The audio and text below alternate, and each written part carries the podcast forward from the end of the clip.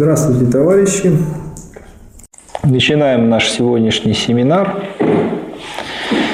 Э, семинар посвящен вопросам, э, как вы поняли, исходя из вопросов семинару, посвящен в основном советам как организационной форме диктатуры пролетариата, особенностям Советов, организационной структуре советской власти, что нужно делать и что является предпосылками возрождения Советов, какова роль партии рабочего класса в формировании Советов и теоретическим аспектом совет, Советов как высшей формы демократии и, соответственно, вопроса такого важного теоретического вопроса, как отмирание государства. А, надо сказать, что вопросы к семинару были представлены на сайте СДО. Вы видели, исходя из расписания, что у вас будет еще лекция по э, советам и будет еще одно семинарское занятие, посвященное советам. Не случайно мы уделяем такое внимание вопросу советов в курсе Красного университета. И в том числе разбираем их а, на семинарском занятии, посвященном организационным формам, сущности и видам государства. Потому что советы, по сути дела, мы знаем, что история изучает современность как результат предшествующего развития, и советы, поскольку они являются высшей формой демократии, высшей формой государственного управления и заключают в себе э, все остальные формы, заключают в себе всю историю развития государственной власти и э, по сути дела, представляет из себя последний этап а, в жизни общества при переходе к обществу без классов и, соответственно, к обществу без государства. А, кроме того, мы знаем, что поскольку Советы являются организационной формой диктатуры пролетариата, а диктатура пролетариата является условием отмирания классов, то, соответственно, говорить о переходе бесклассового общества, об отмирании классов, без советов, не обсуждая тему советов, э, невозможно.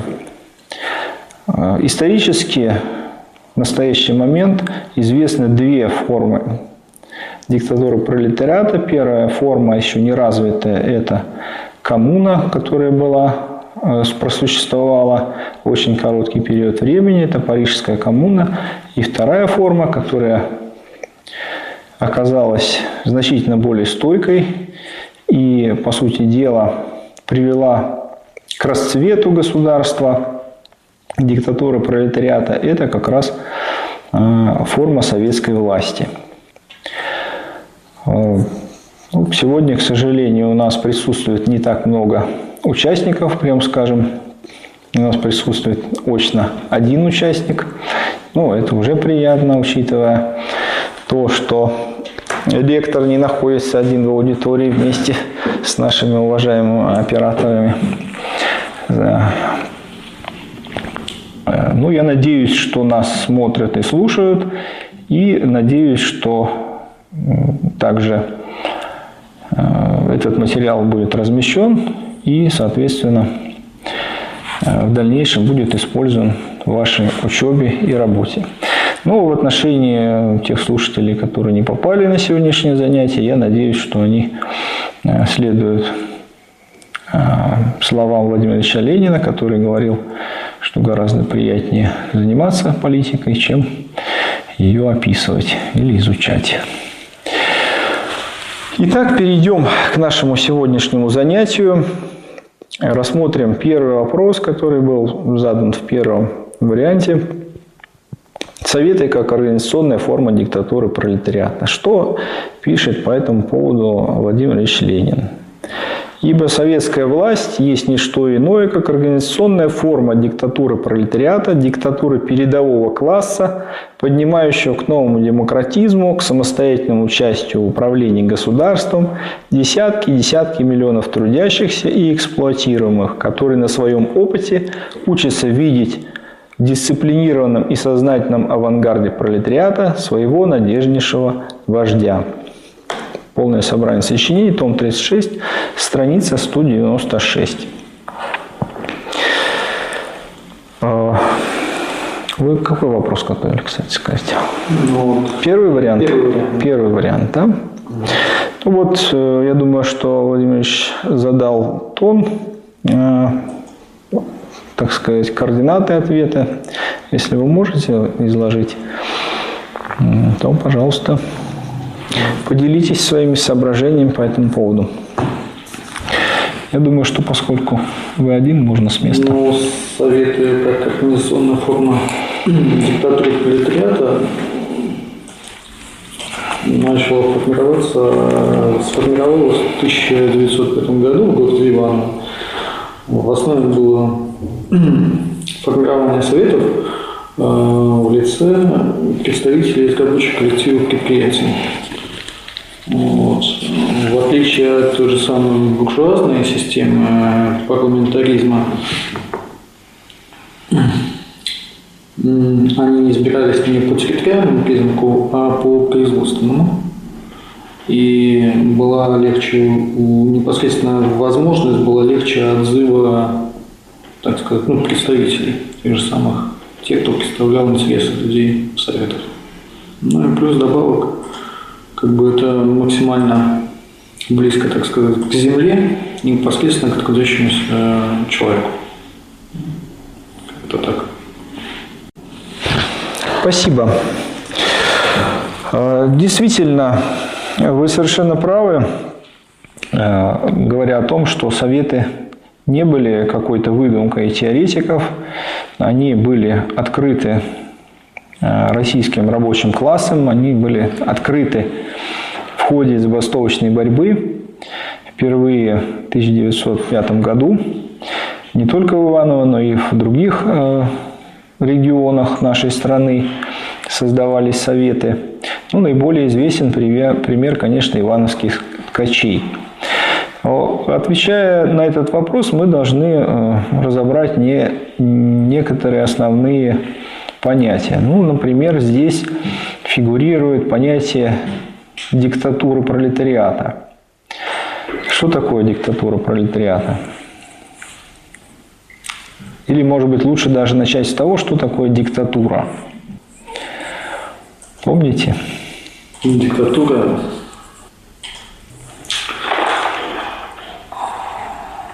Диктатура – это власть. Да? Начнем с того, что Какая власть? Правящего класса. Это власть, не ограниченная никакими законами. Да? Да. Э, что произошло в Иваново? Была ли законная забастовка ивановских ткачей? Вообще в тот период времени были разрешены забастовки в Российской империи? Я даже не знаю насчет истории, были или не были. Ну а как вы думаете, если забастовщиков как минимум увольняли с завода, а Значит, достаточно часто заключали в тюрьму или ссылали на каторгу? Но... То есть в, а, в этот период российской истории любая забастовка была незаконной.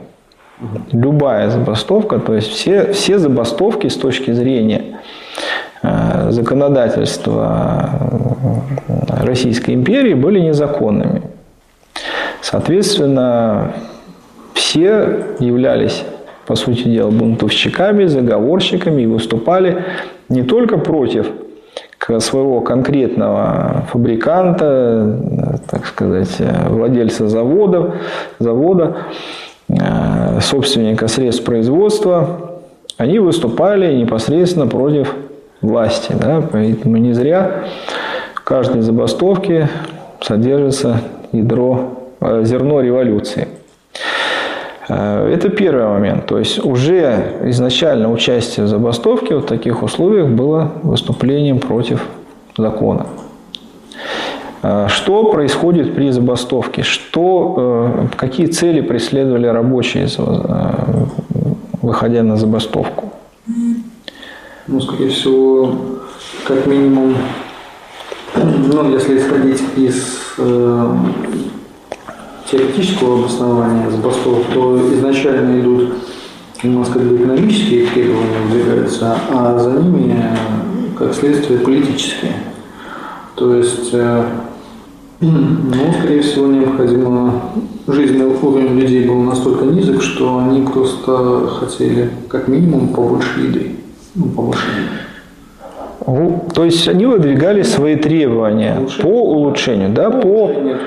Совершенно верно. Прежде всего, как любая борьба э, рабочего класса начинается в виде борьбы за заработную плату. Да? Ну. Обязательно. То есть во, во всех формах. Это и увеличение, собственно говоря, самой заработной платы, сокращение рабочего времени, да, оно, оно тоже появляется.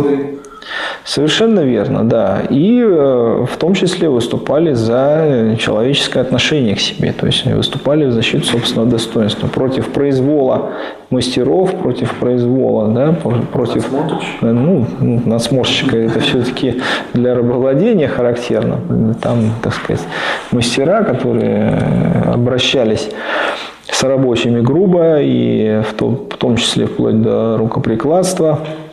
Это штрафы, которые налагались на рабочих за малейшие провинности, там, опоздание, там, не знаю, отвлечение от работы, брак и так далее. То есть, э, опять же, борьба с, за уменьшение штрафов, за отмену штрафов – это борьба за заработную плату, с одной стороны. С другой стороны, за, за, это борьба за справедливость, потому что Зачастую эти штрафы были несправедливы и непропорциональны тем, скажем так, э, провинностям, которые были у рабочих. И не говоря уже о том, что брак зачастую был вызван плохим качеством сырья. То есть обрыв нити за это штрафовали, допустим. Да?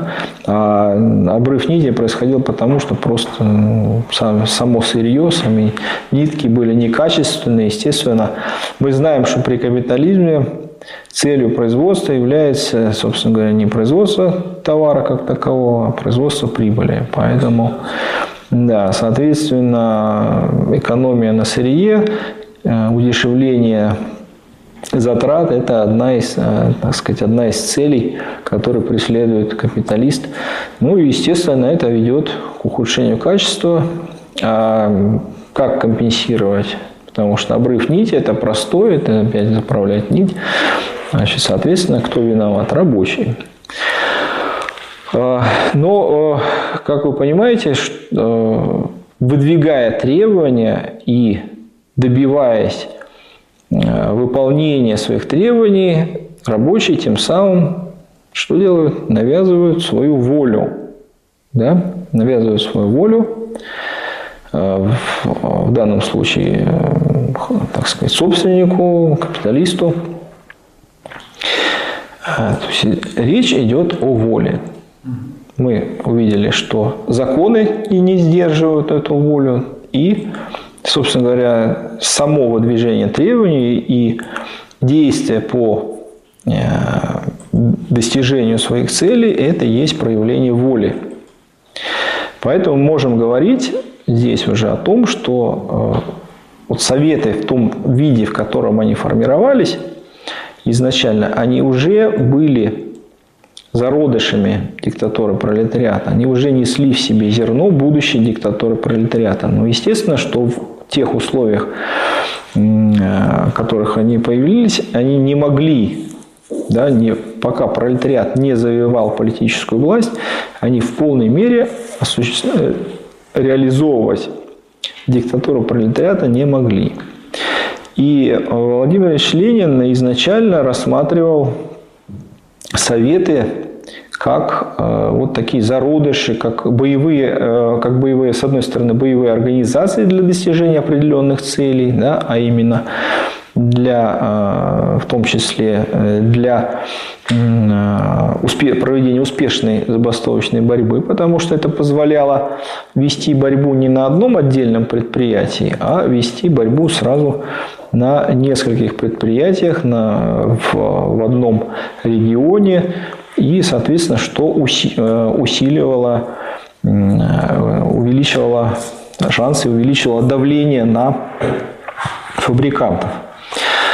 Но э, с одной стороны. Э, с другой стороны, Владимир Ильич писал о том, что долго нельзя оставаться зародышем, и если э, не будет преобразования вот этих органов в полноценные органы, да, органы власти уже, то эти зародыши погибнут. А каким образом они могли из зародышей развиться в полноценные а, органы власти, органы диктатуры пролетариата. Что для этого должно было произойти? Но для того, чтобы на это должно было произойти, необходимо было объединение а, рабочих коллективов, хотя бы как минимум, ну, я так понимаю, стачечный, стачечный комитет. Вот. Ну, мы сейчас идем, вот э, мы двигаемся в обратном направлении, потому что советы формируются из представителей стачечных или забастовочных комитетов. Да, то есть сначала формируется забастовочный комитет на конкретном предприятии. Этот забастовочный комитет, или вернее несколько э, забастовочных комитетов на соседних предприятиях выделяют своих представителей, формируют совет – и дальше уже э, вот этот сформировавшийся совет, вернее возникший, да, вновь созданный совет, он уже рассылает э, приглашение к другим забастовочным комитетам на другие предприятия, приглашая также представителей других забастовочных комитетов принять участие в работе этого совета. Вот таким образом происходит. То есть советы вырастают из забастовки, из забастовочного комитета. И э, сами по себе они не занимаются самоуправлением. Да? Вот я встречал такие ответы на, что это органы самоуправления. Нет, это не, это не так. Э, это до, э, до пролетарской революции они представляют себе зачатки да, и э, будущих органов пролетарской диктатуры, с одной стороны. С другой стороны, представляют себя боевые организации для установления этой диктатуры. А, а с другой стороны, уже после э, победы пролетарской революции э, они как раз составляют основу э, советской власти, основ, основу основной костяк формируют новой власти, политической власти пролетариата. Таким образом, водоразделом является завоевание пролетариатом политической власти. Для того, чтобы Советы могли в полной мере осуществлять диктатуру пролетариата, должна произойти пролетарская революция. Пока она не произошла, Советы, да, они готовят пролетарскую революцию, они координируют борьбу коллективов за свои экономические интересы, но э, если они не будут постоянно помнить и постоянно держать э, в поле зрения основную цель, а именно завоевание пролетариатом политической власти, то рано или поздно это приведет к их краху. Вот таким образом. Значит, а, поэтому мы должны выделять, говоря о советах о координационной форме диктатуры пролетариата, мы должны вот выделять эти два периода и различать, каким образом осуществляется диктатура пролетариата в первой фазе да, и во второй фазе. В полной мере, конечно, э, до пролетарской революции говорить о том, что Советы являются и органами диктатуры пролетариата и осуществляет ее, еще неправильно. Поэтому э, второй момент, который мы должны рассмотреть, это что происходит с советами после э, победы пролетарской революции. Почему дальше э, они сохраняют вот это свое значение как органов диктатуры именно пролетариата? Как это удается осуществлять? И здесь мы должны э, вернуться к определению, собственно, диктатуры пролетариата. Что это такое, как Ленин определял? Что это научное, философское, исторически сложившееся понятие, которое буквально в переводе с латинского означает, что только определенный класс, а именно фабрично-заводские, промышленные, городские, промышленно-заводские, промышленные рабочие, способны вести весь класс а, трудящихся вплоть до полного разгрома буржуазии, до а, полного ликвидации эксплуатации. А, поэтому, когда мы рассматриваем Совет уже после революции, мы должны вот этот момент учитывать. То есть для того, чтобы советы осуществляли диктатуру именно городских промышленно-заводских промышленных фабрично-заводских рабочих, их строение должно быть соответствующим. Да? соответственно, э, если мы возьмем закон о выборах, каким образом формировались советы? Ну, законы о выборах менялись в течение времени, э, но тем не менее а, до того, как была принята Конституция 1936 года, а, основные положения и самой Конституции, и а, это Конституция 1918 года и 1924 года, они оставались неизменными. И здесь мы можем уже рассматривать этот вопрос, отчасти затронуть и второй вы коснулись, в принципе, в своем ответе. Э, на второй, э, отвечать на второй вопрос. Отличие Советов от буржуазного парламента.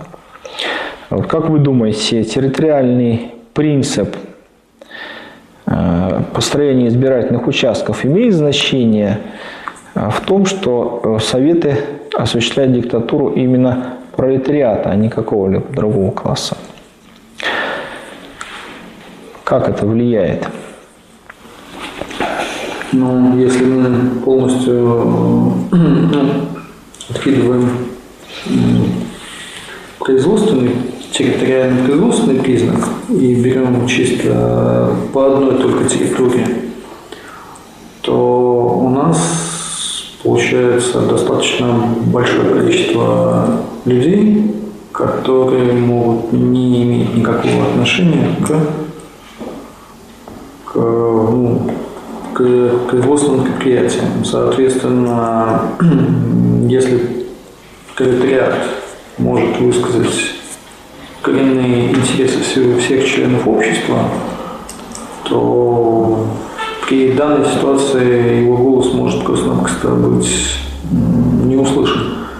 И самой буржуазии становится именно а, данная обстановка выборов гораздо выгоднее, нежели чем, нежели чем избрание членов максимально передового как бы, слоя класса.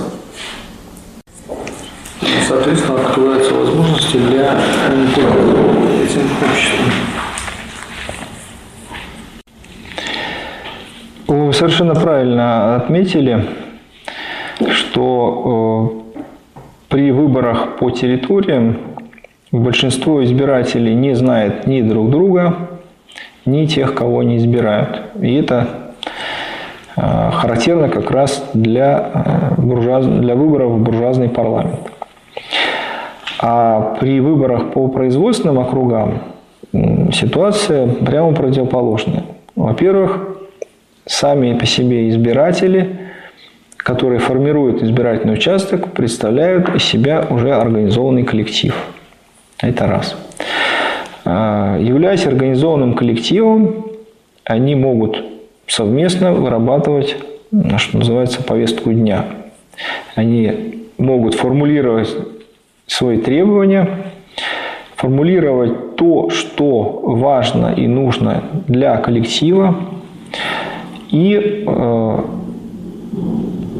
соответственно, формировать из этих требований так называемые наказы к своим депутатам, да? чего при парламентаризме не наблюдается вовсе. Да? То есть, э, ну вот мы не слышали, что, чтобы у нас парламентарии собирали какие-то наказы.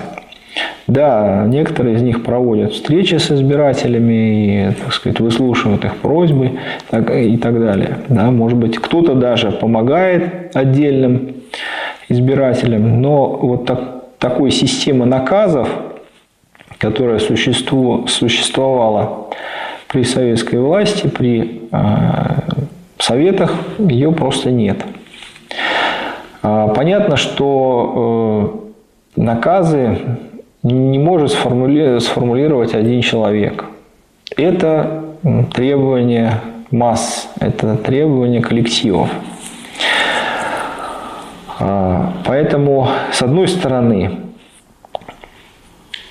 сами избиратели являются сплоченным коллективом, да, то есть они организованы, в отличие от выборов в буржуазный парламент, где избиратели разрознены и не могут э, не сформулировать свои требования, не э, определиться, скажем так, да, внутри своего коллектива, определиться, э, кому они доверяют э, представлять их коллектив на, э, в э, соответств, совете соответствующего уровня. Э, с одной стороны. С другой стороны, это то, что касается избирателей. А с другой стороны, это то, что касается избираемых, то есть кандидатов в депутаты, да, и, собственно говоря, самих депутатов, которых избирает, опять-таки, коллектив. Из кого он может избирать? Он может избирать э, из членов своего коллектива, тех, кого он знает. Он может избирать из э, представителей профсоюзной организации. Он может избирать из представителей общественных организаций а, по представлению партийных органов. А, то есть э, в любом случае а, кандидат в депутаты проходит то есть он не э, представляет сам себя, да, он опять-таки представляет э, э, какой-то организованный коллектив. Но проходит, опять же, он избирается непосредственно вот этим коллективом избирателей. Мы знаем, что сейчас в буржуазных выборах буржуазный парламент существуют разного рода ограничения, которые препятствуют там, прохождению тех кандидатов, которые, э, скажем так, не устраивают э, нынешнюю власть. Ну, например, муниципальный так называемый э, фильтр, да, муниципальный фильтр, то есть выбор, при выборах законодательное собрание Санкт-Петербурга кандидаты должны пройти через муниципалитеты. Если, соответственно, э, муниципалитет проголосует за него, то он пройдет, э, да, он будет зарегистрирован. Если не, не пройдет, не будет зарегистрирован. А, что касается выборов в парламент, в Думу, то здесь тоже есть ограничения. Соответственно, там партия должна быть зарегистрирована. Или, если это независимый кандидат, он должен собрать определенное количество голосов. Но э, дело в том, что он должен собирать э, голоса тех, кто его не знает, по большому счету. Каким образом э, он может это делать? Значит, он может это делать, привлекая помощников, привлекая, там, проводя рекламную кампанию, проводя сбор подписей, э, так сказать, э, более или менее честными способами, но все это требует прежде всего Денег. финансов, совершенно верно. И таким образом, хотя вроде как формально никакого имущественного ценза нет для того, чтобы стать а, депутатом любого уровня, но тем не менее мы видим, что по сути дела получается соревнование денежных мешков. У кого денежный мешок больше, тот может, соответственно, провести или сам пройти в депутаты, или провести, э, так сказать, нужного себе человека э, в представительный орган того или иного уровня. И, э, соответственно, если денег нет, то ты не соберешь подписи, и, соответственно, никуда не попадешь, как минимум. Ну, даже если соберешь, то опять-таки дальше вступают в дело другие барьеры другого рода, которые также ограничивают э, попадание, так сказать, в органы государственной власти людей, которые э, не соответствуют критериям или требованиям нынешней буржуазной власти. То есть власть воспроизводит сама себя. Ну, это, в принципе, нормальное явление, это характерно для любой власти. Буржуазная власть должна воспроизводить власть буржуазную. А в то время как власть советская должна воспроизводить тоже себя, должна воспроизводить власть советскую, воспроизводить диктатуру пролетариата. Вот на это были направлены как раз выборы по территориальному признаку, которые позволяют, во-первых, участвовать наиболее, так сказать, э, большему количеству людей, и э, в том числе в качестве как, как избиратели и как те, кого избирают. Как те, кого избирают. Э, соответственно, мы понимаем, что ключевое отличие советов от буржуазного парламента – это то, что буржуазный парламент представляет интересы буржуазии, советы представляют интересы пролетариата, пролетариата да? или, правильно сказать, рабочего класса. Вот таким образом. А какое еще отличие советов от буржуазного парламента? Следующий момент. Очень важный. Да, очень важный момент. Это отзыв, возможность отзыва депутатов. Но прежде чем говорить об отзыве, э, правильнее э, сказать о характере выборов, о том, как они происходят. Для буржуазного парламента характерны какие выборы? Прямые. Да? То есть на участке который устроен по территориальному признаку, происходит выбор э, напрямую. То есть мы, вот когда приходим голосовать, соответственно, видим список, допустим, федеральное собрание, да, и, соответственно, э, голосуем за кандидатов депутаты э, значит, федерального собрания напрямую когда тот или иной кандидат набирает определенное количество голосов, он попадает автоматически, да, или партия, там, когда выборы за партию, ну, соответственно, партия э, там по списку попадает. Но в любом случае это выборы прямые, то есть одноступенчатые. Так же, как у нас происходят выборы главы исполнительной власти, выборы там, а, мэров или губернаторов и так далее. Для Советов характерна ступенчатая система выборов – когда собрание избирателей выбирают депутатов Совета первого уровня ближайшего, да, то есть это городские, поселковые советы. Значит, далее собрание или съезд советов соответствующего там городских выбирает на следующий уровень. Ну, это может быть там многоступенчатая или двухступенчатая. В принципе, достаточно в большинстве случаев двухступенчатой системы, когда там, а, соответственно, выборы на съезд советов происходят уже там, с, городских, с городского уровня, допустим, на, на республиканский совет, съезд совета, который является высшим органом советской власти. Значит, что это дает? Вот как раз это и дает возможность отзыва, потому что когда выборы проходят по территориям, когда выборы идут напрямую от территории, причем достаточно большой, собрать собрание избирателей, созвать собрание избирателей для того, чтобы осуществить отзыв, невозможно. А для того, чтобы отозвать э, депутата, который избран по ступенчатой системе выборов, достаточно собрать собрание э, того, э, то собрание избирателей, которое его избрало в Совет первого уровня. А это уже вполне осуществимо. Это вполне осуществимо. Надо сказать, что э, вот эта возможность, и вернее порядок отзыва, он тоже был не сразу прописан э, в законах о выборах в Советы. Э, прописан он четко был уже в законе о выборах 1928 года.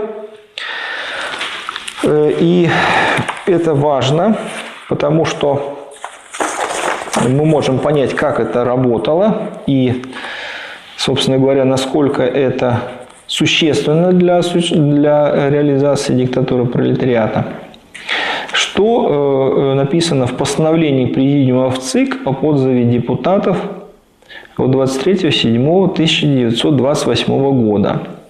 Статья 75 Конституции РСФСР, статья 79 Положение о городских советах РСФСР и статья 25 Положение о сельских советах РСФСР предоставляют избирателям право во всякое время отозвать избранным ими и не оправдавших их доверие депутатов. Означенные статьи положения о городских сельных советах предусматривают условия, при соблюдении которых постановления собраний избирателей об отзыве депутатов являются законными и не подлежащими никакому обжалованию. Э, собственно говоря, условие только одно – должен быть кворум на избирательном собрании. Если кворум есть, решение принято, то никто не вправе отменить решение собрания избирателей. Право отзыва депутатов их избирателям является одной из важнейших форм советской демократии. Поэтому все местные органы власти обязаны способствовать избирателям в фактическом осуществлении ими этого права. Вопросы о отзыве депутатов могут ставиться как на очередных собраниях избирателей, в том числе и при обсуждении отчетных докладов депутатов – так и на собраниях специальных созываемых местным советом для обсуждения вопросов об отзыве депутатов. По инициативе как самого совета, так и местных профессиональных организаций, крестьянских обществ взаимопомощи или союза Кошчи, это э, в среднеазиатских республиках собрания э, пахарей, да, то есть земледельцев, делегатских собраний женщин, других общественных организаций и отдельных избирателей. В последнем случае необходимо заявление не менее 10 избирателей, объединенных данным избирательным участком. То есть 10 человек на данном избирательном участке могут объединиться и потребовать созыва собрания, на котором, собственно говоря, депутат будет отозван. При э, выборах в буржуазный парламент, при выборах по территориям, естественно, такого права, оно даже, во-первых, оно даже и не прописано никаким образом. И все, что могут делать избиратели, это подождать следующие там, 5-6 лет, ну, 4, там, 5-6, в зависимости от закона. Э, и, собственно говоря, не проголосовать за этого, а, так сказать, депутата, который не оправдал их доверие. Не оправдал их доверие. То есть необходимо, вот, чтобы те, кто избирали этого ну, депутата или представителя, да, чтобы 10 человек собрались.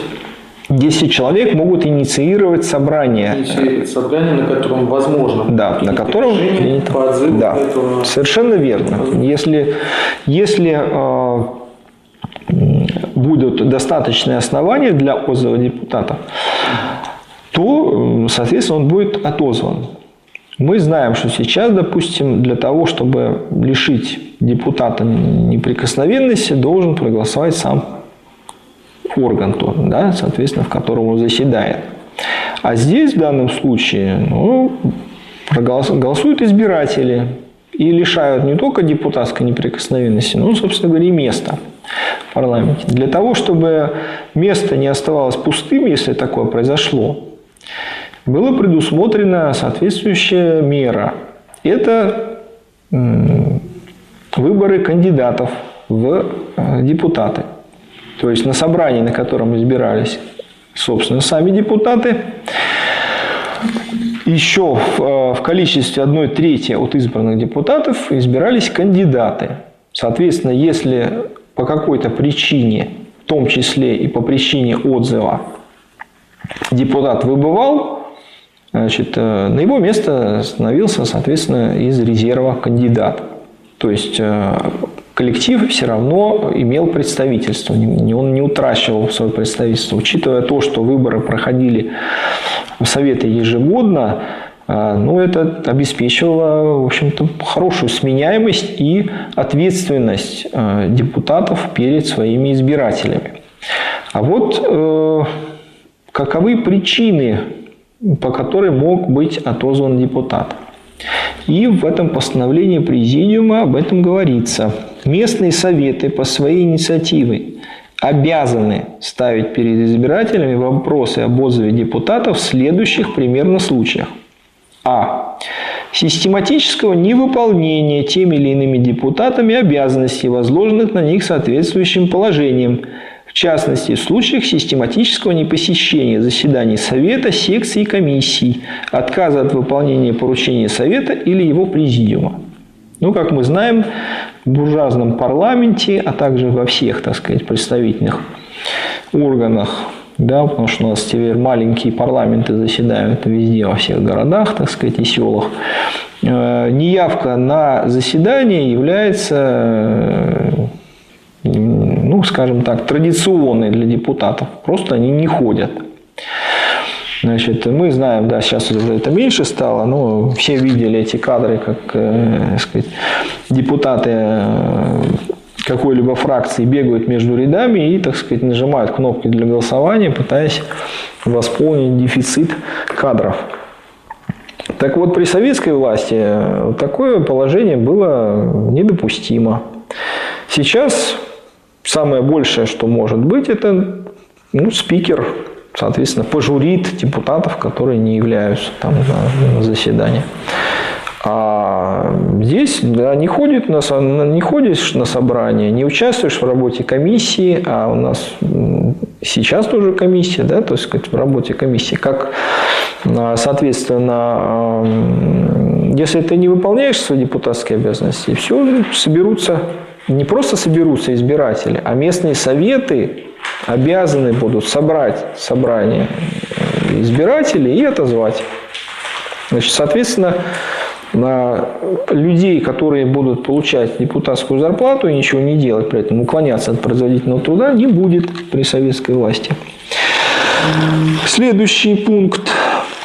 Непринятие мер к выполнению наказа избирателей. О наказах мы уже говорили, но э, в качестве наказов мы можем э, сейчас там при, буржуазном парламенте рассматривать, допустим, программы партий или предвыборные обещания. Ну, например, э, депутат обещал, что он будет бороться за повышение заработной платы или там минимальной заработной платы, что она будет там не составлять не нынешний МРОД, а минимальная заработная плата э, будет составлять 40%, э, должна будет составлять 40% от э, средней по экономике, да, допустим. Не добивается он этого, не продвигает соответствующие законы, значит, он не выполняет наказы. Но воздействовать на него при выборах по а, территориальному признаку невозможно никоим образом. А, соответственно, а, о принятии законов, которые прямо противоречат интересам избирателей, например. Ну, например, пенсионная реформа. Допустим, да? А, как это надо рассматривать? Вот, допустим, возможно ли было при голосовании, такое массовое голосование за законы, которые а, ухудшают положение трудящихся, при а, выборах по производственному признаку? Конечно, нет. Каждый из депутатов, который проголосовал таким образом, несмотря на то, что Э, большинство избирателей выступало против этих мер, соответственно, он был просто на, на собрании, так сказать, лишен э, своего депутатского мандата. Ну и, наконец, третье В недопустимого для депутата поведения. Ну, немножко широко трактуется, значит, э, но я думаю, что э, в общем и целом понятно, что является недопустимым поведением для депутата. Например, э, незаконная охота. Аморальный образ жизни. Аморальный образ жизни. Элементы, так сказать, буржуазного образа жизни и так далее. Э, у нас обсуждался широко вопрос, как вот, вот эта подстава, там не подстава с незаконной охотой в пьяном виде. Но я думаю, что э, такой депутат в Совете не мог бы дальше работать. Несмотря на то, что, ну да, вроде как он понес заслуженное наказание, ну и почему бы ему не продолжать работать? Ну вот недопустимое для депутата поведение было поводом, было причиной возможной для а, поднятия вопроса об отзыве депутата. По крайней мере, бы такой вопрос был бы поднят. Сейчас такой вопрос даже не обсуждается. Таким образом, мы, мы видим, что принцип или характер выборов, прямой или непрямой, он влияет в том числе и на реализацию права на отзыв депутатов. Э, и, соответственно, а это, в свою очередь, увязано с принципом территориальным или принципом производственным, потому что а, проведение ступенчатых выборов на э, территории, ну, оно как бы мало реально. Да? Соответственно, потому что уже речь идет о том, что идет охват какой-то определенной территории, ну и, соответственно, здесь удобнее, скажем так, да, и проще организовывать, и это более, получается, так сказать, системно. Но, опять же, вот это вот упрощение, и это большая формализация, она как раз уводит от диктатуры пролетариата. И не зря Владимир Ильич Ленин говорил о том, что возврат к парламентаризму был бы для нас шагом назад. Ну, так, собственно говоря, и получилось с принятием Конституции 1936 года. А, еще есть какое отличие Советов от буржуазного парламента, очень существенное. Для буржуазной власти характерно какой, характерен какой принцип? Принцип разделения властей. Да? Значит, а советы сочетают в себе и законодательную, и исполнительную, и распорядительную власть. Значит, э, что, конечно, с одной стороны, э, создает определенное неудобство, опять-таки, для этой самой власти, потому что издание законов, э, вообще вся вот эта законотворческая деятельность, она, конечно, тормозит работу исполнительной власти, потому что они оказываются завалены вот этими горами бумаг. Поэтому э, историки выдвигают это в качестве одной из причин как раз конституционной реформы 1936 года, когда разделили опять-таки функции законодательной и исполнительной власти, и исполнительную власть что позволило более эффективно работать исполнительной власти. То есть, с одной стороны, это, может быть, и имело положительный какой-то эффект, но с другой стороны, вот это разделение привело к тому, что э, значит, Верховный Совет стал потихонечку превращаться в парламентскую говорильню. Потому что одно дело, когда вы принимаете законы и сами должны проводить их в жизни, следить за их исполнением. Другое дело, если вы, э, так сказать, потихонечку превращаетесь в машину для голосования, которая, собственно говоря, регистрирует те законы, которые для вас готовят со стороны исполнительной власти.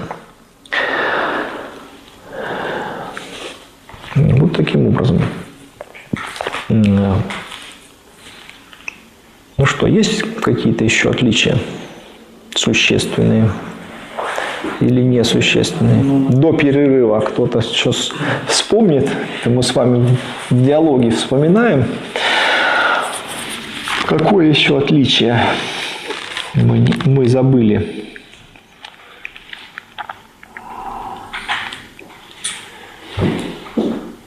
Я даже цепляюсь. Да, я думаю, что основные, основные отличия мы все перечислили. Советов от буржуазного парламента. А, поэтому э, мы должны всегда помнить э, следующий момент, что все-таки производственный принцип, производственный принцип, да, хотя его, скажем так, сейчас, сейчас на него не все, вот наша партия, э, рабочая партия России, всегда обращала внимание на то, что это является краеугольным камнем формирования советов. Значит, э, наши критики говорят о том, что да нет, вот советы, главное, чтобы там были люди, там были хорошие у них выбирались. А уж как их будут выбирать там по производственному признаку или по территориальному, это не важно. Главное, чтобы люди были стойкие, твердые и, так сказать, э, э, заботились об интересах рабочего класса. Ну, как мы видим, и как я думаю, что сегодняшний наш разбор должен убедить тех, кто нас слушает, что вот этот производственный принцип тянет за собой э, ряд важнейших факторов, важнейших э, последствий. Да? Прежде всего, это ступенчатый характер выборов и возможность, реальная возможность отзыва депутатов, без которой, конечно, э, неизбежно законодательная власть, э, а в случае советов это не только законодательная власть, но и исполнительная власть, соответственно, отрывается от своих избирателей. Это происходит, и мы видели, что в конечном итоге так и произошло. Ну и, наверное, надо, э, завершая вот эту часть э, нашего семинара, надо сказать о том, что понятно, как, как строится система советов снизу вверх. А каким образом осуществляется, ну, поскольку мы знаем, что исполнительная власть предполагает подчинение нижестоящих органов вышестоящим. Да? Мы видим, что формируются органы снизу вверх, но подчиняться они должны сверху вниз. Каким образом шло подчинение через, работе советов? Через съезд советов. Но съезд советов – это высший орган. Да? Съезд советов собирается э, там, да. один раз в год, но между съездами, то есть мы уже отвечаем об органи... вопросу организационной структуры, забегая немножко вперед, но между съездами э, какой орган? Э, ЦИК, Центральный исполнительный комитет. И каждый совет имел свой исполнительный комитет. Так вот этот исполнительный комитет подчиняется вышестоящему исполнительному комитету. Да? Соответственно, э, вот реализация, осуществление государственной власти, то, о чем говорил э, на лекции э, Александр Сергеевич, то есть субординация осуществляется как раз по линии исполнительных комитетов. На этом объявляется перерыв. Один из э, важных моментов, которые мы не, не рассмотрели до перерыва, это то, каким образом еще какие, э, э, скажем так, каким образом еще дополнительно усиливается роль городского пролетариата в органах советской власти. Каким образом? Подавляющее большинство населения России в первые годы советской власти было каким? Ну, как, как и да, то есть, по сути дела, это мелкобуржуазная масса. И если бы выборы осуществлялись по одним и тем же параметрам, да, по одним и тем же критериям в сельской местности и в городах, то мы бы получили, вернее, та советская власть, получилась бы у нас какая? Мелкобуржуазная. Мелкобуржуазная, конечно. То есть мелкобуржуазная масса была бы, вернее, ее представители были бы преобладающими. Каким образом достигалось то, что все-таки э, городской промышленный пролетариат преобладал в советах? Ну, по Конституции один депутат на 25 тысяч рабочих. Да. И с представителей губернских уездных советов по одному депутату на 125 тысяч крестьян. Да, да. Совершенно верно. То есть соотношение, как вы видите, а, значительно а, больше в пользу именно городских рабочих, что позволяло обеспечивать преобладание в советах наиболее сознательной части пролетариата. Потому что на тоже был пролетариат, не только же мелкий буржуа, правильно? Там, там же были э, и батраки, там, и, э, скажем так, появлялись сельхоз, сельхозпредприятия, артели и так далее. Ну, э, это один момент. И второй момент, ну, необходимо было оградить Советы от влияния и от э, доминирования там каких элементов? Буржуазии. Да? Буржуазии и представителей бывших, бывшей государственной власти, прежней государственной власти. Каким образом это достигалось? Ну, запрещалось их, э, их выборные права. Да. То есть э, до 1936 года, да, совершенно верно, было ограничение на участие в выборах представителей эксплуататорских классов. А, и если мы проследим закон о выборах там с 24 до ну, до 28 до 33 года, даже до 33 года, если проследим, то мы видим, что постепенно шло смягчение а, вот этих, вот этих ограничений. Почему это происходило? Ну, потому что э, часть, скажем так, из бывших э, представителей эксплуататорской класса или тех, кто участвовал в государственном управлении, они, собственно говоря, не боролись с советской властью, с одной стороны, с другой стороны, они перешли к э,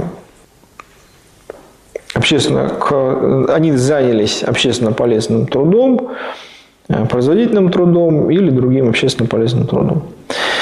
И, соответственно, появилось э, положение о том, что если больше пяти лет, соответственно, занимается производительным трудом и получает основной доход от своего собственного труда, то он может быть допущен к участию в выборах. Но с 1936 года было, э, были ограничения сняты. Э, посчитали, что уже, так сказать, были изжиты эти моменты, но, как мы видим, в общем-то, э, на самом деле этого не произошло. Не произошло. Э, исключало ли полностью вот это ограничение избирательных прав попадание, скажем так, в советы агентов влияния соответствующих вот этих представителей, особенно на селе. Конечно, нет. На селе это было достаточно сложным, потому что, во-первых, более тесная связь, а во-вторых, экономическая зависимость бедных представителей крестьянства от богатых, от кулаков, соответственно, да, то есть экономическая зависимость э, и, собственно говоря, избрание даже представителя сельской бедноты не гарантировало то, что он не находится там какой-то зависимости кабальной, допустим, он, или под влиянием. Да? Ну а какое влияние? Понятно, что если он весь в долгах, так сказать, то влияние тут прямое экономическое. Да? Соответственно, но тем не менее, э, значит, ограничения эти были.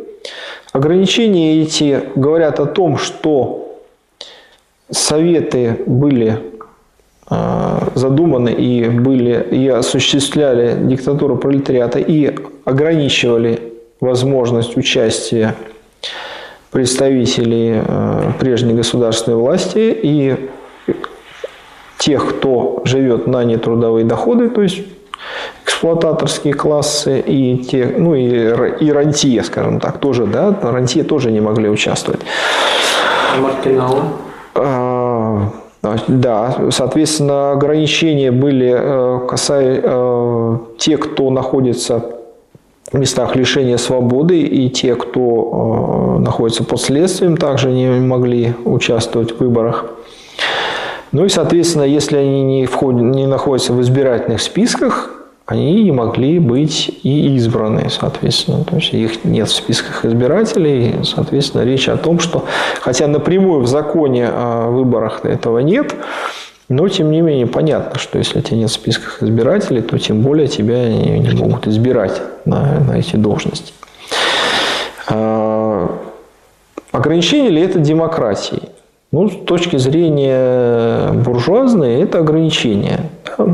Мы видим, что при парламентаризме, при буржуазной демократии ограничение имущественное. Да? То есть вроде как формально ограничений нет никакого, каждый может быть избран, и каждый участвует в выборах, но выбирает он тех, кого ему предложат, сам он не может предложить. Э, соответственно, и он э, и выбирает только тех, у кого есть деньги. Ну, или э, ресурс, скажем так, э, уже имеющейся государственной власти, а который опять-таки опирается на, на финансы.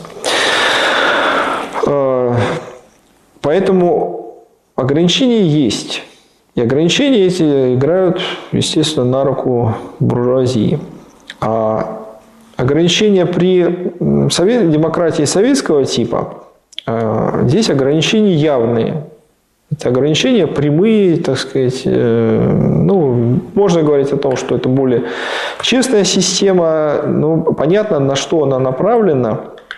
И здесь нет необходимости маскировать, скажем так, цели, да, потому что демократия советского типа, она осуществляет диктатуру пролетариата. Несмотря на то, что это демократия. Демократия гарантирует участие наибольшего числа людей в э, государственной власти. И поэтому это демократия. Ограничивается в правах, то есть поражение в правах избирательных существует для небольшого числа людей. Небольшого числа людей. Более того, у них была возможность, э, доказав э, то, что они лояльны советской власти, и то, что они готовы э, трудиться, готовы, так сказать, отказаться от своих прежних, своего прежнего образа жизни, соответственно, тоже становиться избирателем. Но, тем не менее, люди не так быстро, не так э, легко меняются. И мы знаем, что достаточно долго, могут э, годами, да, десятилетиями люди, так сказать, э, притворяться лояльными, притворяться добропорядочными гражданами советскими, и потом так сказать, при благоприятном для себя моменте проявить свою сущность и, собственно говоря, всячески способствовать реставрации капитализма и потом начинать, так сказать, Э, советскую власть поносить и обвинять во всех смертных грехах. Причем не только представители, не, не только те, кто получил, скажем так, э, собственность крупную. Мы видим это на примере деятелей искусства, науки и так далее, людей, которые были обласканы советской властью, но тем не менее это не помешало им после того, как был реставрирован капитализм, так сказать, весь этот, весь этот период э, истории чернить, э, так сказать, клеймить и э, называть это черным, так сказать, черным провалом, черным периодом нашей истории. Поэтому,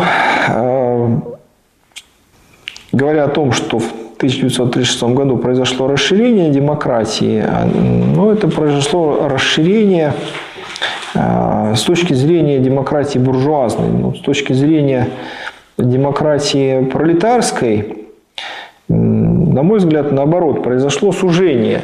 Потому что как только сужение демократии, я объясню почему. Потому что как только представители прежней прежних эксплуататоров классов были допущены к выборам, то есть они получили возможность избираться, участвовать даже в этих избирательных собраниях, они немедленно стали, э, так сказать, э, усиливать свое влияние и проводить своих людей, сами избираться. А сущность их не изменилась. У нас есть э, представители, в том числе и бывшей нашей партии, которые считают, что лишение собственности лишает человека его классовых интересов. Так вот, э, на самом деле не так. Собственности он может быть лишен, но это не значит, что у нее нет интереса вернуть эту собственность. И когда стало понятно для представителей эксплуататорских классов, что они, так сказать, военным путем и напрямую не смогут справиться с советской властью, они стали внедряться в нее. И способствовала этому как раз конституционная реформа 1936 года, которая сняла все ограничения на участие в системе государственного управления. И эти люди пошли, так сказать, а, понятно, что их интересы были далеки от интересов рабочего класса, от интересов трудящихся. Задача у них была прямо противоположная. И переродить Э, так сказать, изменить систему изнутри, перестроить ее таким образом, чтобы сделать возможным реставрацию капитализма, что, собственно говоря, они и реализовали. Это заняло более, ну, порядка 30 лет, да, и тем не менее, значит, э, в этом они достигли успеха, к сожалению. Вот об этом нужно помнить, и э, когда мы будем возрождать советскую власть, Э, так сказать, поименно вспомнить всех тех, кто участвовал в ограблении народа, всех тех, кто жил нетрудовыми доходами, всех тех, кто, э, так сказать, прославлял буржуазию, кто своими словами, делами и так далее способствовал тому, чтобы капитализм в России сохранялся. И, конечно, эти люди, которые, наверняка многие из них, э, так сказать, переобуются в воздухе и начнут говорить о том, что да нет, мы всегда были за трудовой народ и вообще, так сказать, и мы за советскую власть, это вот нас заставили, не знаю, что там произошло. Э, так же, как они в свое время клеймили ну или их, так сказать, их идейные, скажем так, собратья клеймили при советской власти империализм, клеймили капитализм, потом быстро, так сказать, перешли на другие рельсы. Вот это нужно не забывать, и, конечно, без э, ограничения в избирательных правах представителей эксплуататорского класса представителей прежних силовых структур. Без этого невозможно будет осуществлять диктатуру пролетариата.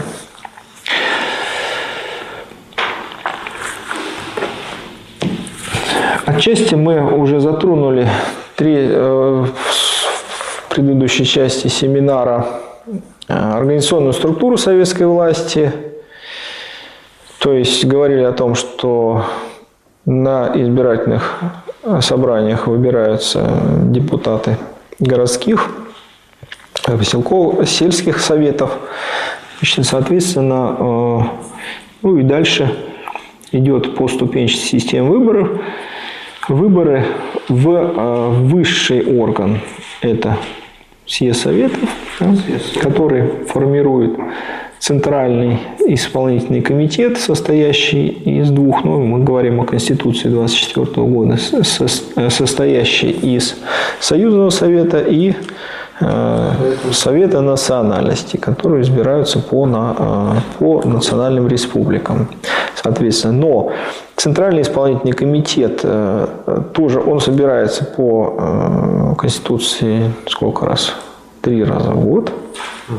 Да, а э, между заседанием правит президиум, да, совершенно верно, президиум. Ну и в качестве органа исполнительной власти выступает Совет народных комиссаров. Совет народных комиссаров, совершенно верно, да. Совет народных комиссаров. Вот. Э, но э, если говорить о э, советской власти не только как о вот о формально, да, о формально государственной, но советская власть имела опору, конечно, широкую опору в массах. И в том числе эта опора была и через Э, избирательные э, участки, с одной стороны. С другой стороны, это, конечно, массовые организации. Это прежде всего профсоюзные организации, это э, общественные организации, это объединение трудящихся.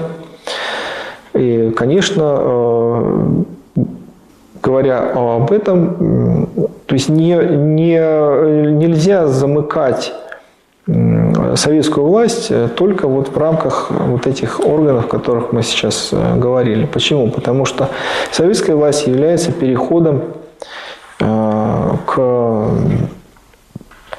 к обществу без классов и, собственно говоря, без государственного общества. Для того, чтобы этот переход мог произойти, необходимо широкое развитие общественного самоуправления. Общественное самоуправление ну, возможно только при, с одной стороны, при массовом участии людей в государственном управлении, с другой стороны, при переходе, при передаче и при передаче ряда э, функций управления общественным организациям. Если этого не происходит, то э, идет обратный процесс, идет усиление, собственно, государственного аппарата, и идет э, нарастание бюрократизма, и, соответственно, вот этот возникающий, разрастающийся бюрократический государственный аппарат а, уже начинает преследовать свои собственные интересы, которые могут отличаться от интересов трудящихся, потому что понятно, что условия жизни, условия их а, труда уже отличаются от большинства трудящихся, соответственно, а, это при, приводит и привело, собственно говоря, к отрыву государственного аппарата от э, народа, от народа. Что писал по этому поводу Владимир Ильич Ленин? Есть мелкобуржуазная тенденция к превращению членов Советов в парламентариев или, с другой стороны, в бюрократов – Бороться с этим надо, привлекая всех членов Советов к практическому участию в управлении. Над развитием организации Советов и советской власти приходится неослабно работать. Есть мелкобуржуазная тенденция, значит, бороться с этим надо, привлекая всех членов Советов к практическому участию в управлении. Отделы Советов превращаются во многих местах в органы, сливающиеся постепенно с комиссариатами – Цели наши являются поголовное привлечение бедноты к практическому участию в управлении и всяческие шаги к осуществлению этого. Чем разнообразнее, тем лучше. Должны тщательно регистрироваться, изучаться, систематизироваться, проверяться более широким опытом, узаконяться – Целью нашей является бесплатное выполнение государственных обязанностей каждым трудящимся по отбытии 8-часового урока производительной работы. Переход к этому особенно труден, но только в этом переходе залог окончательного упрощения социализма. То есть всеобщее участие в государственном управлении плюс сокращение рабочего дня – вот то, что может привести действительно к упрочению социализма и в последующем к отмиранию государства. Но пока у нас этот вопрос, скажем так, на повестке не стоит. Но у нас и в ответах на вопросы последний. А самое главное, что мы сейчас, э, так сказать, далеки от отмирания государства, имеем государство буржуазное и можем говорить пока о предпосылках возрождения Советов в России. А, надо сказать, что на сегодняшний день поступило по системе СДО 59 ответов. В основном а, вы отвечаете правильно. А, но, к сожалению, большинство ответов не совсем полные. То есть э, берутся какие-то отдельные аспекты. Э, я думаю, что это будет, скажем так, эти недочеты в ответах будут исправлены после того, как вы прослушаете, во-первых, лекцию Михаила Васильевича Попова, по, посвященную э, советам, с одной стороны, с другой стороны, очень рекомендую ознакомиться с книгой, которая размещена в библиотеке сайта Фонда рабочей академии «Советы как форма государственной власти». Вот там э, в том числе и э, перечислены предпосылки возрождения Советов. Какие предпосылки? Сегодня мы о них уже говорили. В первую очередь это предпосылки исторические.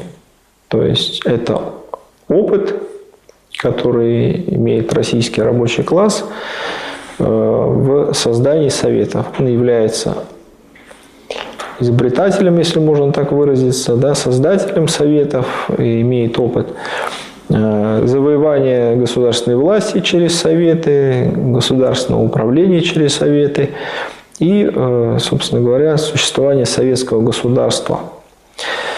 Этот опыт есть. Второе Вторые, вторая группа предпосылок – это предпосылки теоретические и логические. Но ну вот сегодня мы уделили большое внимание теории советов, э, разбору того, почему советы формируются по, по производственному признаку, а не по территориальному, и как они отличаются, как они отличаются и должны отличаться от буржуазного парламента, каким образом должна быть устроена советская власть. Изучение э, теории советов продолжается, и специалисты Фонда рабочей академии э, уделяют этому большое внимание. Вот э, определенным этапом в, такой, в таком изучении явилась как раз эта книга, о которой я говорил. Далее, ну, логические предпосылки понятно, потому что, собственно говоря, Мы знаем, что советская власть существовала порядка 30 лет.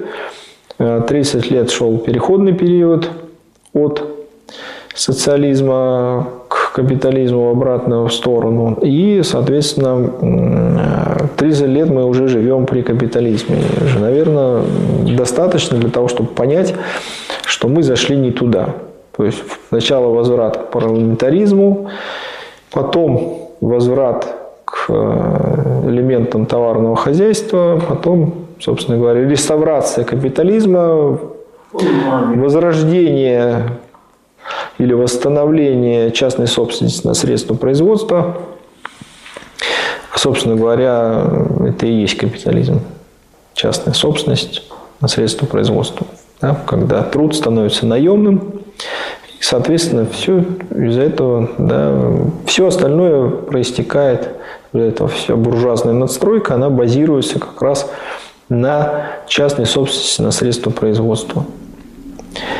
Поэтому я тут встретил недавно такую статейку, где автор восклицал, а где же левые, вот у нас, так сказать, олигархи у нас э, слились в едином порыве с государством, они помогают государству, и, значит,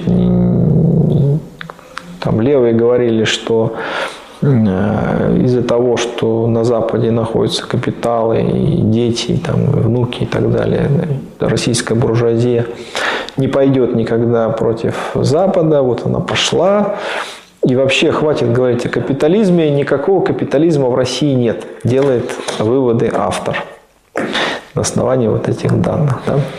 Ну, забавно достаточно такое, такое читать.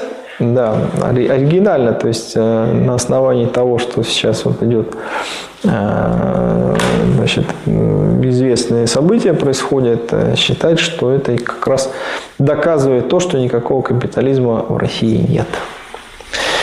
Вот. Но мы понимаем, что капитализм прежде всего это, это такая фаза, такая стадия товарного производства, когда и рабочая сила становится товаром. Вот то, что рабочая сила у нас стала товаром, это очевидно.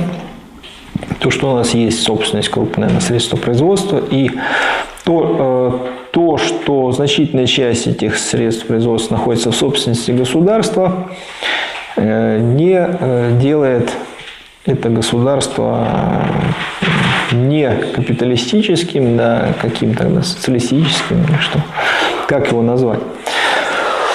Э, дело в том, что мы же понимаем, что государство есть диктатура сущность государства, есть диктатура правящего класса. То есть это не просто государство, не абстрактное государство в вакууме, да, это государство крупных собственников. Поэтому они, собственно говоря, определяют э, его политику, Э, и тут никакие, никакие э, сказать, внешние события повлиять на сущность этого государства не могут, кроме событий известного порядка, да, то есть это завоевание пролетариатом политической власти и, соответственно, установление советской власти. Вообще, какие Какая еще группа предпосылок есть? Ну, практические. Есть у нас сейчас практические предпосылки? Пока довольно слабые, прямо скажем, да? Потому что мы знаем, что советы формировались на а, пике забастовочной борьбы. Пока забастовочную борьбу мы наблюдаем в таком очень усеченном виде. Мы видим запоставочную борьбу активную в соседнем с нами Казахстане. Э, мы видим забастовки, скажем так, э, рабочих, которые приехали к нам из других стран. Вот тут недавно забастовка была турецких рабочих, вы знаете, да, когда им зарплату пересчитали по, по новому курсу. Вот. Ну, там да, они даже ничего не объявляли никакие. Они просто прошли маршем по, по территории завода. И директор приехал и, собственно говоря, пересчитал им по прежнему курсу заработную плату.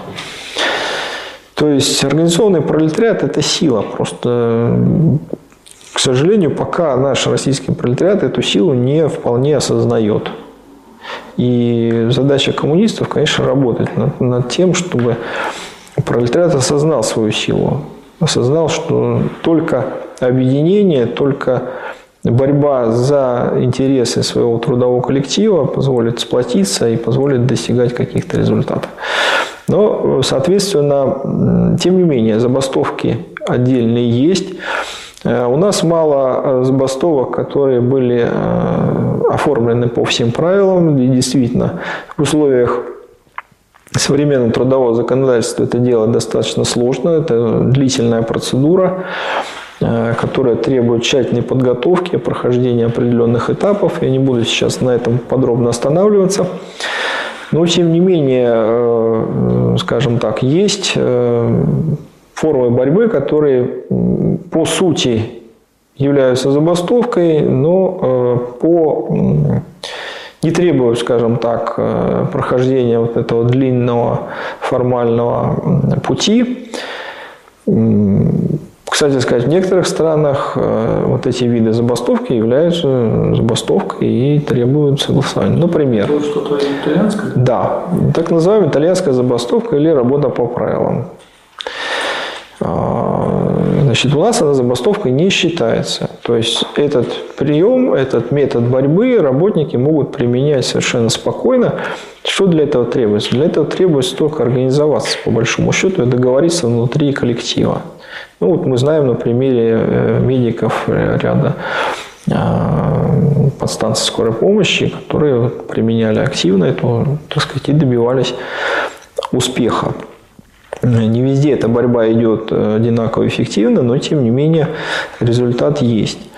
Значит, э, ну и другие, там ряд, ряд э, способов.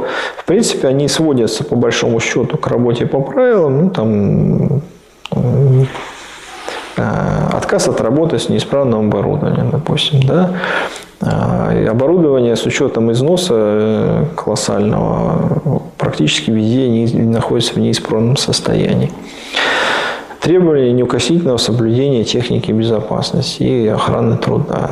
Мы знаем, что опять-таки, да, неисправное оборудование, это недостаток э, средств индивидуальной защиты, это тоже все можно использовать в качестве э, средств борьбы. Причем все это в рамках э, так сказать, закона, и более того, это не может быть признано забастовкой, то есть работодатель здесь не может ничего противопоставить э, коллективу. Да? Индивидуально он может, скажем, так сказать, пытаться работать, тут уже зависит от того, насколько коллектив сплоченный, как он будет действовать. Э, ну и, наконец, значит, надо использовать опыт коллективов, которые боролись, которые тоже были ограничены в своих э, возможностях, в том числе законодательно, например, по союзу диспетчеров, э, ознакомиться с тем, как они творчески подходили, э, соответственно, к, к борьбе с работодателем и добивались успеха. Что нужно делать дальше? Что нужно делать дальше? В любом случае э, не может, не, невозможно проведение коллективных действий без э, организационного центра. Да? То есть нужно организовывать. Даже если у вас забастовка не, э, так сказать, не, не зарегистрированная, то есть там, по типу итальянской забастовки, все равно у вас должен быть забастовочный комитет, все равно должен быть должна быть э, инициативная группа э, там, в составе профсоюза действующего, либо новый профсоюз, э, но тем не менее группа активных людей, которые это все дело организуют, координируют, представляют интересы, собственно говоря, работников. А работники должны поддерживать своими активными действиями да, не сказал я о том, что э, в наших вот современных условиях даже просто отказ от сверхурочных и отказ от работы по субботам это уже является, по сути дела, забастовкой, потому что ну, э, мы знаем, что сверхурочные выгодны прежде всего работодателю. Потому что э, вы все равно, даже если при повышенной, при выплате при повышенных выплатах э, за сверхурочные выгоднее работодателю, чтобы работали те же самые рабочие, чем нанимать еще э, дополнительно работников.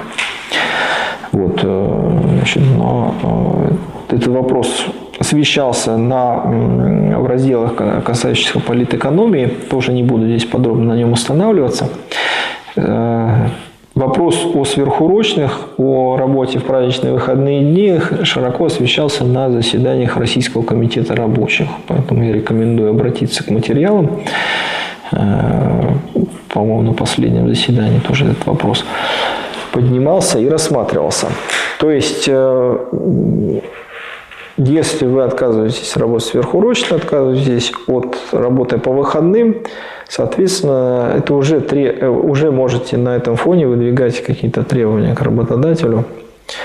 Э, потому что у нас сейчас, э, допустим, сверхурочно иногда работодатель трактует как э, некий такой бонус для работника, что вот если вы будете хорошо себя вести, мы вам дадим сверхурочный. А те, кто, так сказать,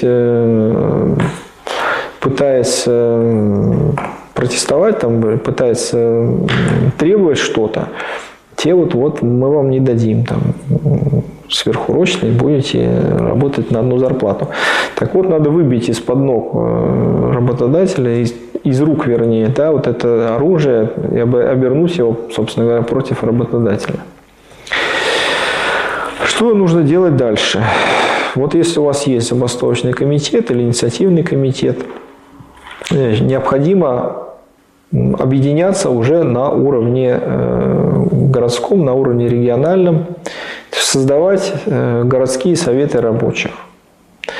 Их нельзя еще будет назвать, как, скажем так, да, пока нет, собственно говоря, такой мощной забастовочной борьбы, нельзя их назвать советами в полном смысле слова, но это объединение, которое позволит координировать усилия отдельных предприятий, вырабатывать тактику, э, поддерживать друг друга, поддерживать борьбу э, и э, сплачивать, собственно говоря, рабочих класс, превращать его из класса в себе в класс для себя.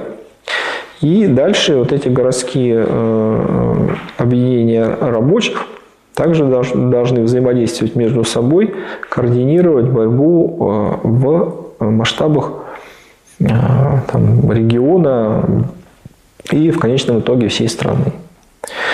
Прообразом такого органа является Российский комитет рабочих, который собирается два раза в год в Нижнем Новгороде, где встречаются наиболее э, активные, наиболее скажем так, продвинутые рабочие, которые ведут борьбу на своих предприятиях, они собираются для того, чтобы меняться опытом, выработать э, рекомендации для тех, кто вступает в эту борьбу и для тех, кто уже ведет эту борьбу. И поэтому я рекомендую всем знакомиться с э, опытом в том числе сейчас э, появляются ролики, которые э, относятся к, скажем так, к начальному периоду работы, когда, когда еще советские рабочие, будем говорить тогда, с, и борьба шла немножко по-другому, более активно, чем сейчас. Э, соответственно, э, этот опыт нужно перенимать и использовать в своей борьбе. Ну вот, собственно говоря, через забастовочную борьбу, через организацию забастовочных комитетов, объединений городских, городских объединений рабочих и так далее, и лежит путь к формированию, собственно говоря, э, будущей советской власти. Будущей советской власти. Ну и, конечно, э, говорить о завоевании политической власти рабочим классом невозможно без создания партии рабочего класса, потому что партия – это авангард класса, это его передовой отряд, это объединение наиболее сознательных, наиболее передовых э, представителей класса и тех, кто сочувствует классу, для того, чтобы э, э, осознать и понять э, интересы класса, выработать методы борьбы и вносить вот это вот сознание, вносить интересы, собственно говоря, в класс. Да, потому что рабочий класс самостоятельно, как мы знаем, не может выработать свою идеологию политиков, потому что люди заняты в материальном производстве. И несмотря на то, что именно рабочие производят в том числе свободное время общества, им достается наименьшая доля этого свободного времени. А, какова роль партии рабочего класса в формировании советов? Ну, мы знаем исторически, партия большевиков сыграла большую роль формировании советов, хотя напрямую по вопросам конспирации члены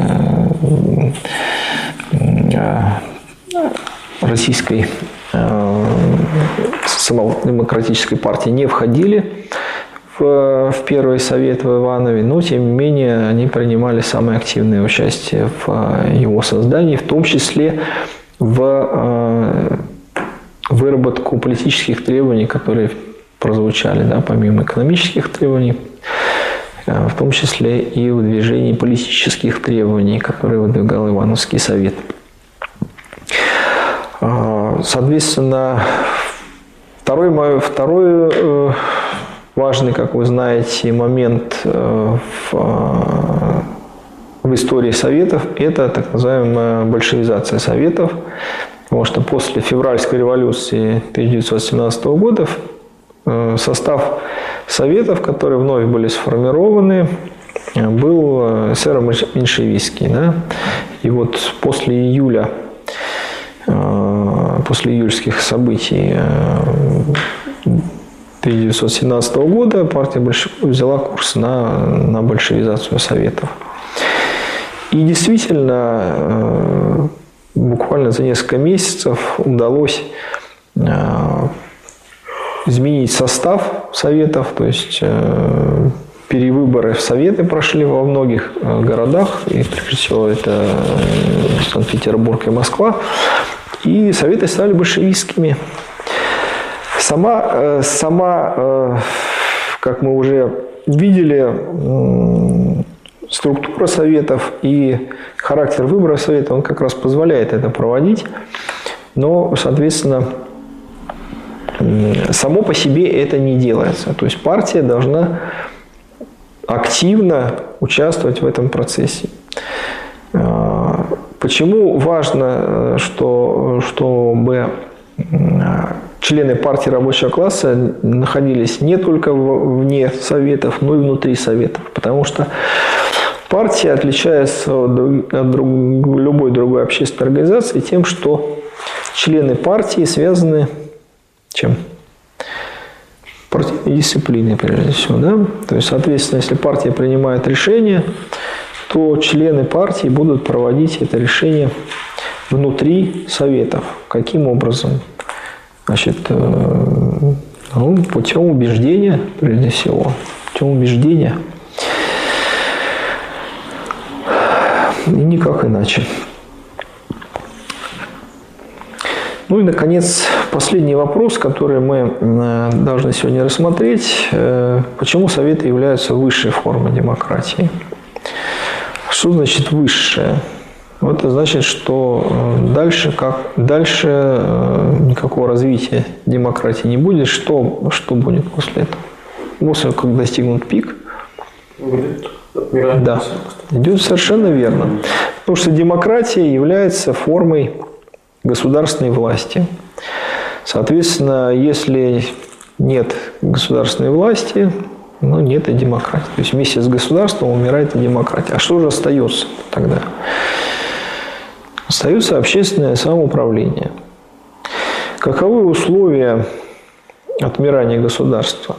Ну, в первую очередь, Ленин говорил о том, что государство начинает немедленно отмирать, да, после того, как создано, э, собственно говоря, как э, пролетариат завоевал политическую власть. Ну, в каком смысле оно отмирает? Оно отмирает в том смысле, что оно перестает быть машиной подавления прежде всего. Да? Потому что любое, любое, любое государство – это прежде всего аппарат подавления правящего класса, который подавляет э, угнетаемый класс. Пролетарское государство подавляет сопротивление представителей прежних, э, ну, собственно, сначала класса как такового, да, эксплуататоров, а потом сопротивление э, представителей этого класса, прежних, прежних эксплуататорских классов. В нынешних условиях один, собственно говоря, эксплуататорский класс – это буржуазия. помещиков уже не осталось. По крайней мере, не успели у нас их возродить еще. Я надеюсь, что не успеют. Э, да, тоже сомнения большие насчет этого слова. То есть, э, ну, это, это просто сельские капиталисты, по большому счету. Да? Значит, соответственно, почему э, после того, как сопротивление подавлено, основная функция государства – это подавление тенденций. Прежде всего, это мелкобуржуазные тенденции, которые неизбежно остаются в социалистическом обществе, как родимые пятна капитализма, и которые, в общем-то, если э, оставлять их без внимания, э, приведут к рецидиву, собственно говоря, к возрождению капитализма, что мы и наблюдаем в нашей стране. Вернее, даже не наблюдаем. Наблюдать это хорошо, если мы там находились на другой планете. Мы в этом живем вообще-то. Живем, да, в этом капитализме. А, вот отсутствие борьбы с мелкобуржуазными тенденциями и привело, собственно говоря, в конечном итоге к возрождению капитализма. Что этому способствовало? Безусловно, этому способствовало то, что э, социализм победил в отдельно взятой стране сначала. Да? Потом, после Второй мировой войны, был, была группа уже, был э, лагерь социалистический. Но, тем не менее, капиталистическое окружение сохранялось, и оно достаточно, было достаточно сильным. То есть государство, э, которое выполняет в том числе функции защиты от внешних врагов э, и, собственно говоря, не может отмереть, пока социализм не победит в планетарном масштабе. То есть сопротивление буржуазии должно быть сломлено по всему миру.